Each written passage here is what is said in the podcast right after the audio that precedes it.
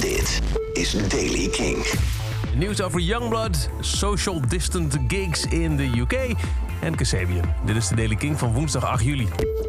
Youngblood heeft zichzelf bevestigd voor Rock Werchter 2021. Het festival zelf heeft nog niks geroepen, maar op de website van Youngblood is te lezen zondag 4 juli Rock Werchter.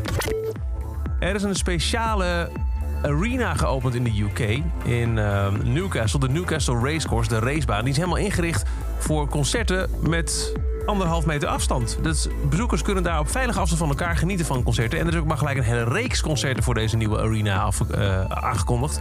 Komende tijd zullen onder meer de Libertines, Supergrass en Tudor Cinema Club er spelen.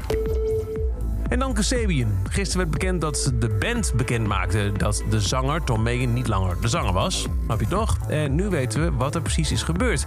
Hij is veroordeeld wegens huiselijk geweld en misbruik. Hij heeft daarvoor 200 uur taakstraf gekregen. Er was een rechtbankzitting in Leicester waar heel veel pers bij aanwezig was. En um, daarin is vermeld dat op beelden van undercovercamera's te zien is hoe hij zijn vriendin meerdere keren sloeg op 9 april dit jaar. Ook zou hij haar aan de enkels naar de achtertuin hebben gesleept. Megan was tijdens de mishandelingen dronken, dat gaf hij ook toe.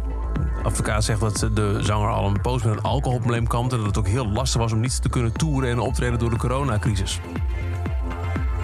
De rechter wees hem op toen hij de taakstraf van 200 uur oplegde... dat hij niet alleen zijn ex verloofde, maar ook heel veel fans en voormalig bandleden veel verdriet heeft aangedaan. Tom kwam daarna met een statement online dat hij in a good place was en uh, I will see you soon. Maar daarop kwam de band, wat er nog over is, Kasabian, met een eigen statement.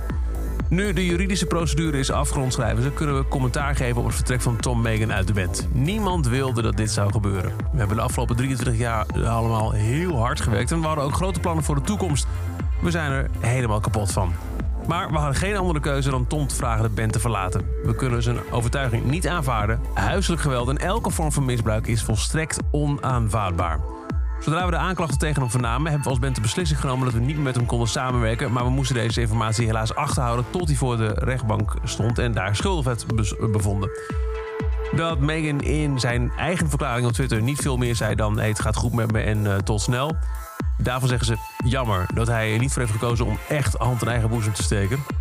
Tom heeft ons veel pijn gedaan. We zijn niet zelf het slachtoffer, ondanks alles. Want huiselijk geweld is iets dat nooit van ons schuldig kan worden. En de echte slachtoffers zijn de mensen die hij fysiek geweld heeft aangedaan.